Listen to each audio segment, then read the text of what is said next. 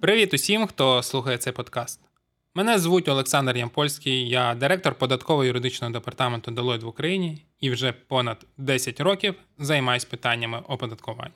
Ми продовжуємо аналізувати рішення українських судів з трансфертного ціноутворення, адже незважаючи на те, що в Україні не діє прецедентне право, окремі судові рішення можуть враховуватися як платниками податків для формування власної позиції, так і суддями при винесенні майбутніх рішень. Сьогоднішній випуск присвячено справі щодо експорту покрівельних матеріалів українською компанією. Також ми розглянемо питання, який строк давності 3 роки чи 7 років треба застосовувати до контрольованих операцій 2014 року.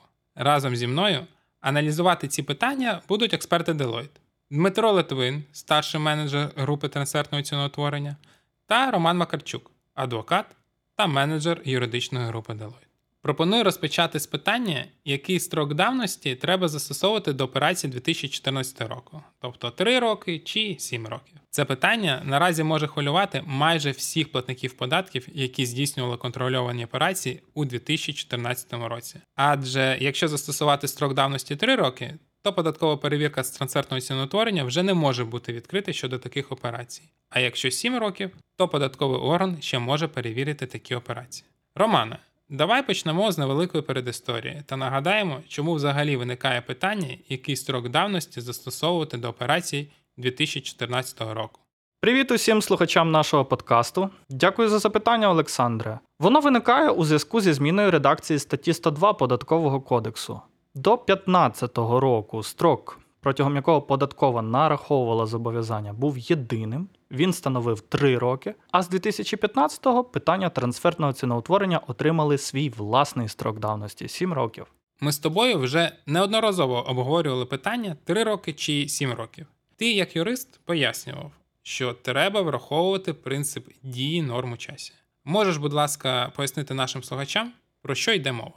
Часто у тієї чи іншої норми закону є декілька редакцій. Коли суд вирішує спір, він має визначити, яку саме редакцію йому обрати. За загальним правилом, норми права не мають зворотної дії у часі. Це означає, що якщо якась норма була прийнята, наприклад, у 2021 році, то застосовувати її до 2020-го буде некоректно. І це логічно. Візьмемо, наприклад, тебе. Ти SEO компанії приймаєш рішення у 2020 році. Ти зважаєш на те законодавство, яке діє на момент прийняття тобою рішення.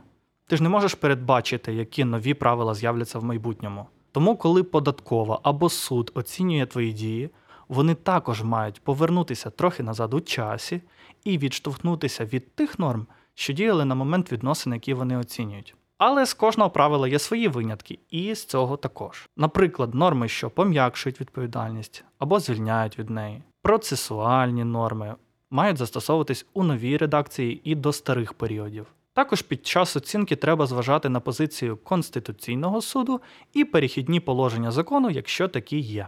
Давай подивимось наявні рішення судів.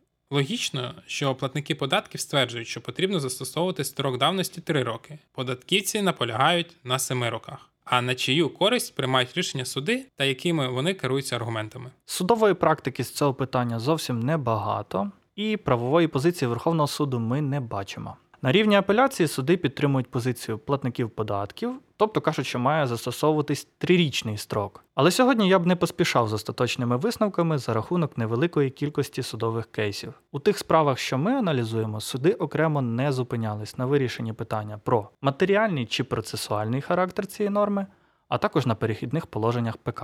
Романе, дякую. Пропоную тепер перейти до справи щодо експорту покрівельних матеріалів української компанії цій справі було оскаржено метод трансфертного ціноутворення, який був застосований платником податків. Дмитре, в цій справі було оскаржено метод трансфертного ціноутворення, який був застосований платником податків. Дмитре, розкажи, будь ласка, для початку про умови операції, а також про підхід до аналізу, який застосовував платник податків. Дякую, Олександре. Суть операції полягає в тому, що у період з 2015 по 2017 роки Компанія експортувала покрівельні матеріали на користь пов'язаної особи з Польщі. Я одразу хочу сказати, що це є досить унікальна справа. Особливість полягає в тому, що компанія використовувала різні методи трансфертного ціноутворення. Що це було за метод? У перші два роки, тобто 2015 і 2016 роки, компанія використовувала метод ціни перепродажу, тобто аналізувала валову рентабельність. А вже у 2017 році компанія використовувала метод чистого прибутку і аналізувала операційну рентабельність. Основною причиною для використання методу ціни перепродажу стало те, що компанія була збитковою на операційному рівні через значні курсові різниці. Зміна методу зазвичай перевертає особливу увагу з боку податкових органів, тому вона має бути аргументованою. Добре, тому давай розберемося, що саме не сподобалося податківцям та що саме вони оскаржували. Можемо припустити, що податкові органи звернули увагу як на збитковість компаній на операційному рівні, так і на зміну методу. Більше того, ми бачили багато випадків, коли податкові органи відкривали перевірку з трансфертного ціноутворення саме щодо збиткових компаній. В даній справі податківці наполягали на застосуванні методу чистого прибутку до всіх трьох періодів. Вони наполягали саме на аналізі операційної рентабельності компанії. Додатковим аргументом проти використання методу ціни перепродажу слугувало також те, що компанія, окрім перепродажу, також займалася виробництвом. У такому випадку використання методу ціни перепродажу може не в повній мірі відповідати нормам податкового кодексу. Ну що ж, Дмитре, давай тепер перейдемо до найцікавішого, а саме на користь якої сторони виніс своє рішення касаційний суд та якими він керувався аргументами. Олександре, скажу одразу: суд став на бік платника податку та навів три основних аргументи. По-перше, як податковий кодекс, так і настанови ОСР прямо дозволяють використання методу ціни перепродажу для подібних операцій. По-друге, операції з переробки були незначні у порівнянні з перепродажем. І по-третє, суд навів найбільш цікавий аргумент, який полягає в тому, що застосування методу ціни перепродажу дозволяє нівелювати якраз курсові різниці. Як я зазначав раніше, курсові різниці було основною причиною збитковості, проте компанія не могла на них впливати. Саме тому, що компанія не могла впливати на ці обставини, суд визнав це важливим аргументом для використання методу ціни перепродажу.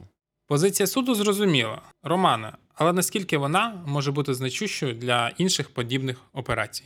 Це рішення є дуже важливим, адже воно одне із перших, де розглядається конкуренція між методом ціни перепродажу і методом чистого прибутку. Але кожен ТЦУ спір унікальний, тому навіть подібний кейс може мати інший результат. Тут уже залежить від обставин. Якщо ми говоримо про сьогоднішню справу, то вона ще не завершена. І висновки, які ми обговорюємо, це висновки суду першої інстанції. Давай подивимося, як буде розвиватись ситуація.